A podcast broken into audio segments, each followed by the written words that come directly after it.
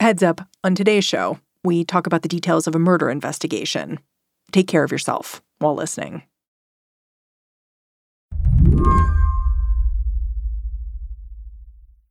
Leah Littman has known Barry Jones' name for five years now.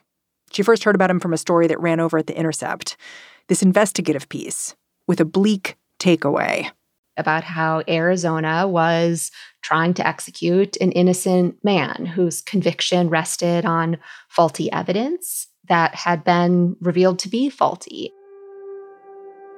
Barry Jones is this man, a man on death row, convicted of killing his girlfriend's daughter, a preschooler named Rachel, back in 1994.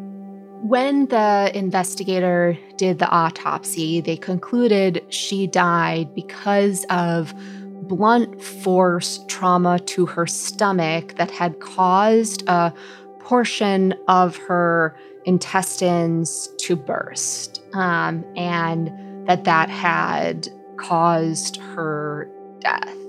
It sounds so brutal. It was. When did it become clear that maybe something had gone wrong with this case?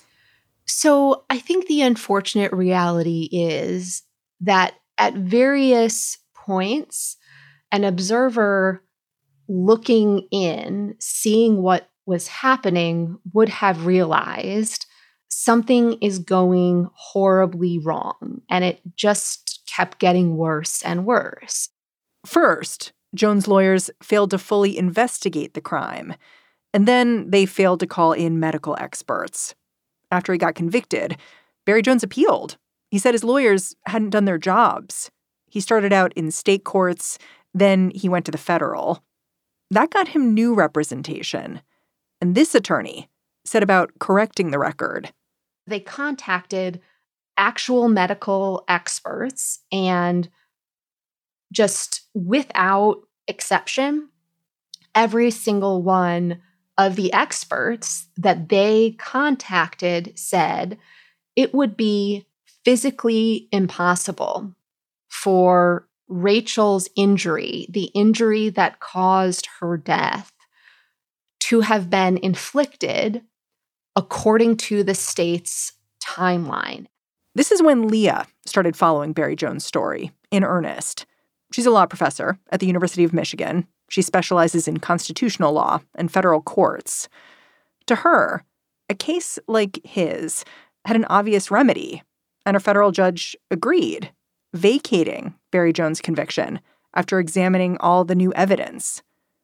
But then the state appealed, taking this case all the way to the Supreme Court which is where in the last month, Barry Jones' case has taken a shocking turn. Good evening. New tonight, has the U.S. Supreme Court condemned an Arizona man to die despite evidence that his lawyers bungled his defense? The court ruled that federal judges simply can't hear the evidence in a case like this one, even if the person behind bars may not be guilty. Today's ruling means that retrial won't happen. The U.S. Supreme Court decided that under a 1996 law, Jones' challenge to his conviction shouldn't have been allowed. So, are you saying that a probable outcome here is that Barry Jones, who may very well be innocent, remains in prison and is possibly sent to death? Yes. I mean, the United States Supreme Court has made it impossible, has made it illegal for federal courts to do anything about Barry Jones' unconstitutional conviction and the voluminous evidence of his innocence. Today on the show, how Barry Jones' day in court could impact prisoners around the country, people who may very well be innocent, but could be stuck in prison anyway. I'm Mary Harris. You're listening to What Next? Stick around.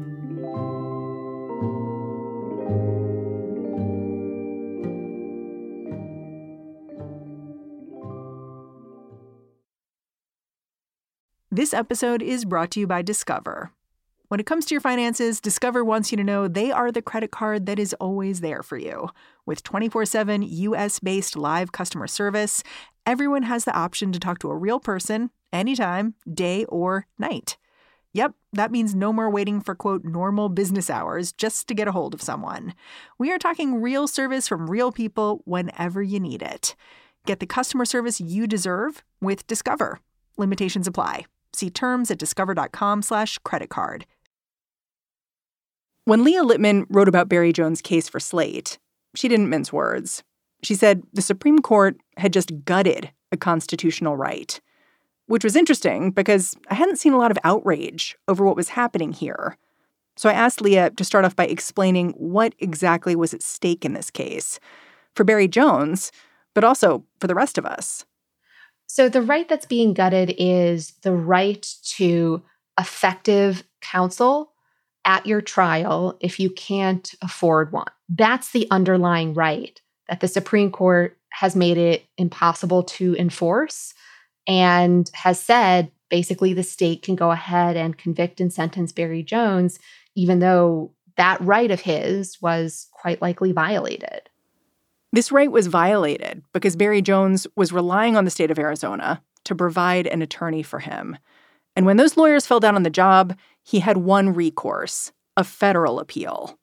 You know, the Sixth Amendment to the Constitution guarantees people the ability to be appointed lawyers if they can't afford one, and the ability to be appointed lawyers who are effective, lawyers who perform above, you know, an objective standard of reasonableness and competence and don't prejudice you, don't affect the outcome of your proceedings through their poor performance. Now, look the reality is is that indigent defense you know the defense of persons who lack the resources to hire their own attorneys is not in a great state in this country.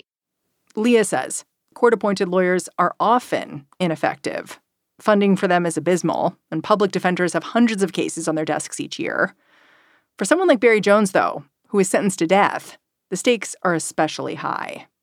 In some cases, in some areas, states are not enforcing minimum standards of competence nor are there cultures or expectations that lawyers can and will look into or gather experts, including in capital cases. So, yes, what I am describing is a disaster because it wasn't just that Arizona appointed lawyers to represent Barry Jones who didn't have the resources, you know, to actually conduct an investigation into his case.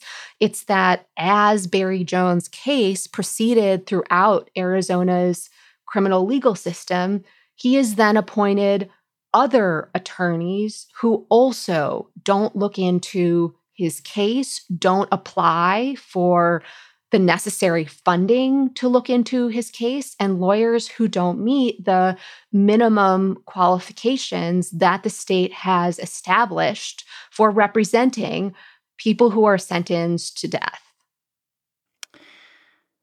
I want to lay out the basis for this decision from the Supreme Court. And to do that, I think it's important that we go back because the whole reason the Supreme Court was able to make this ruling is because of what the Marshall Project called the most important law you've never heard of. It's known commonly as EDPA. Could you explain what this law is and what it does? Yes, EDPA refers to the Anti Terrorism and Effective Death Penalty Act of 1996. It was passed in the wake of the Oklahoma City bombing, and it enacted a bunch of restrictions on the availability of post conviction review or writs of habeas corpus for people who are convicted in state court or who are convicted in federal court. And so it's that body of law, that statute that the Supreme Court was interpreting in Barry Jones' case. When President Clinton signed the Anti Terrorism and Effective Death Penalty Act, he sold it as a bipartisan success. And it was a bill that was incredibly broad and remarkably tough on crime. This is a good day because our police officers are now going to be better prepared to stop terrorists, our prosecutors better prepared to punish them, our people being better protected from their designs. One of this bill's most controversial elements involved habeas corpus, the right to have a federal judge review your conviction as unconstitutional. EDPA sought to make that process intentionally difficult. From now on, criminals sentenced to death for their vicious crimes will no longer be able to use endless appeals to delay their sentences, and families of victims will no longer have to endure years of anguish and suffering. The original idea, it doesn't sound bad necessarily. Like, I, I feel like when I look at what EDPA was set up to do, it was set up to make the process more efficient, maybe for the courts. I think the reality is is that EDPA was kind of jammed through in response to a real tragedy, the Oklahoma City bombing, but no one took enough care or took enough caution to actually look at all of the restrictions that were part of EDPA and to ask, like, are all of these restrictions necessary to accomplishing, you know, a fair, efficient system, or are they going to create more complexity and more problems, you know, in other cases? In the past, the Supreme Court has not done what it did this time around, which is foreclose the opportunity for people to go to the federal courts and seek some kind of relief there. What has the Supreme Court said in the past, and how is it different from what the court is saying now? So, one body of cases had said because it's not your fault when the state appoints you multiple ineffective lawyers who fail to raise the claim that your trial counsel was ineffective, you can, when you get to federal court, have a federal court hear your claim that your trial counsel is ineffective. So that's one kind of body of case law that the court departed from. So it gives you like a narrow pathway there. Exactly. When there are multiple serious compound errors in the state proceedings that led to your conviction, then you have a narrow path in federal court to getting a federal court to hear your constitutional claim. But now that narrow pathway seems to be closing. In Barry Jones' case, he had argued because my state lawyers were ineffective, I should be able to bring in all kinds of new evidence gathered by my federal attorneys, like that testimony from doctors saying it would have been impossible for him to have killed four year old Rachel. The court ruled otherwise. They said even if state lawyers didn't do their jobs here, Jones can't submit new evidence proving his case. Conservative justices have been signaling a move in this direction for years. Back in 1993, Justice Antonin Scalia argued that even if a prisoner was actually innocent, a state could still execute them. At the time, only one other justice agreed with him Clarence Thomas. And it is Clarence Thomas who wrote this term's decision about Barry Jones. I think it's a pretty sharp turn that really does upend the prior cases that had recognized it's actually a very serious problem when the state appoints you multiple ineffective attorneys. And I also think that with the new Trump appointed justices, this particular ruling did not come out of left field. You know, I think people familiar with this area of law understood that Justice Gorsuch's appointment and then Justice Kavanaugh's and Justice Barrett's were likely to lead to even more restrictive views on when you can challenge unconstitutional convictions in federal court. But this case was still, I think, a complete gut punch, in part because, you know, it involved someone who is quite likely innocent and has still been sentenced to death. I don't feel like I see a huge amount of outrage from people about this case. It seems a little bit under the radar. Why do you think that is? The decision that the Supreme Court reached in this case concerns a highly technical matter, you know, the availability of habeas corpus, a remedy rather than the underlying right to counsel. And frankly, I think those kinds of decisions end up receiving less press coverage. People's eyes glaze over, their ears tune out when people start describing, you know, the procedural morass and intricacies of this area of law, but the consequences of the decision are profound and unmistakable. Is this kind of also how the Supreme Court is working now, where there are these very technical decisions with actually great import, but the narrative is maybe a little bit messy, and so we're not hearing about them as much? I think that is definitely the case, and it has been the case for a while. Back after a quick break.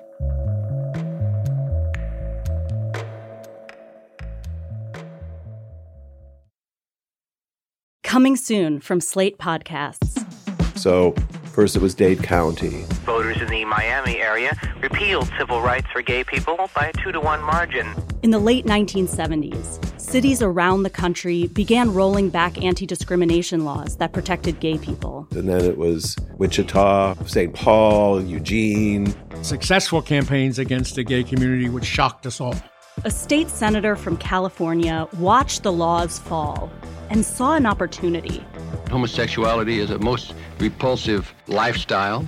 His name was John Briggs, and he wanted to deliver the anti gay movement its biggest prize yet. California realized that they were coming for us. I'm Christina Cauterucci. This season on Slow Burn, we'll explore how a nationwide backlash against gays and lesbians led to a massive showdown in California. Now it's something called Proposition 6, the Briggs Initiative. It would call for firing any teachers in California who practice homosexuality. Your life as you knew it would be destroyed. We've got to fight back. We can't let this happen in California.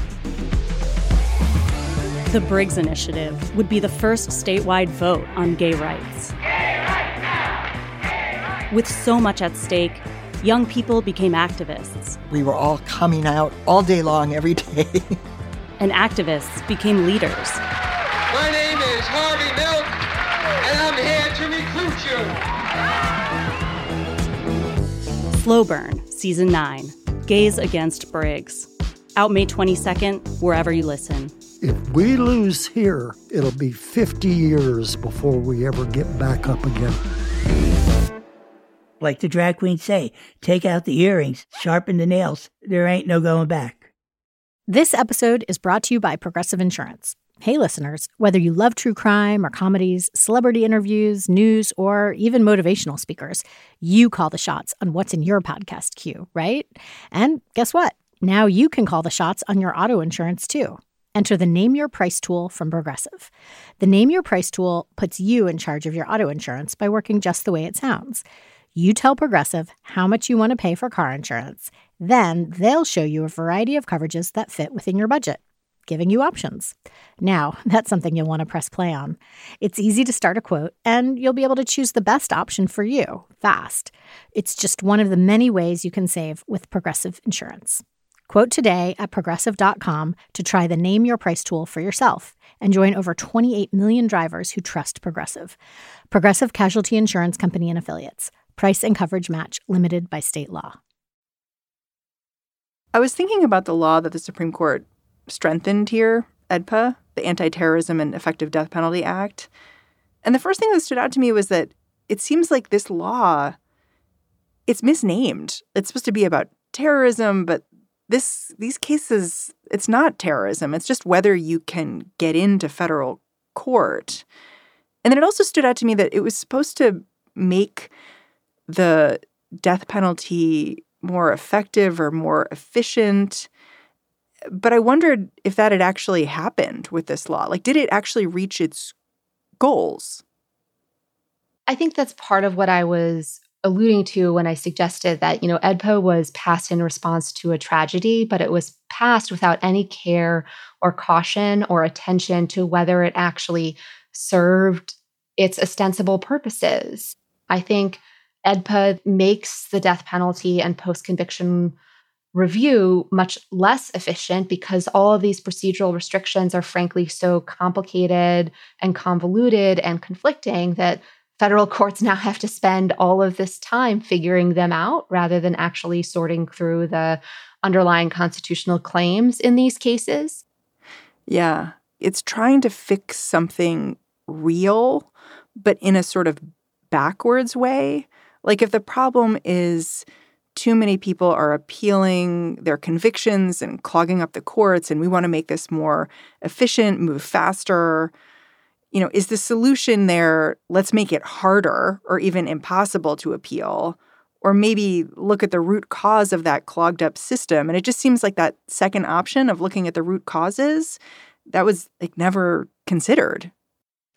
Yeah, I think that that's exactly right. I mean, if there are too many people in the federal court system appealing their convictions, maybe there are just too many people in the criminal legal system. And that should be, you know, the focus of any statute that is thinking about there being too many people in the federal court system. Do we have any indication of like how many Innocence Project clients are now out of luck, essentially? Like they can't appeal in the way that they might have? It's a little bit difficult to know in part because, you know, you don't know who's innocent until you actually have people looking into their cases. You know, the Innocence Project has found that one of the leading causes of innocent convictions is ineffective assistance of counsel. So it's likely that by shutting off this avenue to relief and undermining this constitutional right, you know, that the court has condemned more innocent people to imprisonment and possibly death. But it's really difficult to know how many cases that is and who exactly that is. Yeah. I mean, the decision from the Supreme Court, it kind of reminded me of the early days of COVID management under President Trump, where there was that idea that, you know, if you don't count the cases right. of infection, no like problem. you won't see them. Yeah. And then like this is similar where it's like if we just don't consider the innocence claims, like maybe they don't exist. And you know, when uh, fixing it would be complicated, you'd need to resource state level lawyers who are helping people and make sure they can gather the evidence they need. But it would also be more just and you'd actually see the whole scope of the problem. I worried a little bit that like the Supreme Court justices just kind of wanted to make things look pretty at their level, basically. I mean, maybe that's it. Maybe if they never actually look to see whether state appointed attorneys are ineffective, they don't have to acknowledge that states are appointing ineffective lawyers in death penalty cases, but that is just an appalling, you know, see no evil, hear no evil approach to constitutional rights. Yeah. What's the most charitable interpretation of what the Supreme Court is doing here? Because there must be a logic to why you would privilege the state over the defendant, the indigent client here. What's their reasoning? I mean, the most charitable interpretation is the statute, EDPA, restricts habeas for indigent defendants, you know, doesn't restrict it for states. So just following the law here. Right, just following the law. But I don't think that is a complete explanation because I think that, like, if it's your discretion, it's your discretion. you have a choice. Right. I wonder if we can turn back to Barry Jones before we get off the line here. Do we know anything about what happens with his case now? Where there's been all this evidence gathered, a judge has said we should vacate this conviction, but it seems like the Supreme Court has basically said, sorry, the path doesn't exist, that evidence doesn't count.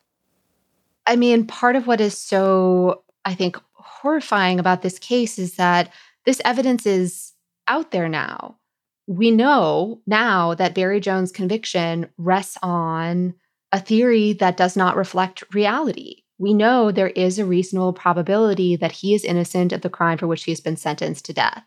And now the Supreme Court has said, yes, but you just have to ignore all of that. Could a new prosecutor step in and, and release Barry Jones, like given everything that's happened here? So there are conviction integrity units and processes in state and local prosecutors' offices. I know that the county in which Barry Jones was prosecuted has one such conviction integrity unit that is ostensibly supposed to review convictions. I am hoping very much that they will look into and acknowledge the serious errors in his case. But now the Supreme Court has basically said the federal courts can't require you to do so. Leah Littman, I'm really grateful for your time. Thanks for taking the time to explain this case to me. Thanks so much for having me. Leah Littman is an assistant professor of law at the University of Michigan. She also hosts the podcast Strict Scrutiny over at Crooked Media. Go check it out. All right, that's the show. What Next is produced by Elena Schwartz and Mary Wilson and Carmel Delshad. We are getting a ton of support these days from Sam Kim and Anna Rubinova. We are led by Joanne Levine and Alicia Montgomery. And I'm Mary Harris. You can go say hello on Twitter. I'm at Mary's Desk. Thanks for listening. Tomorrow, Mary C. Curtis will be here filling in for me. Thank you, Mary. I will be back in the feed a little later in the week. Coming soon from Slate Podcasts.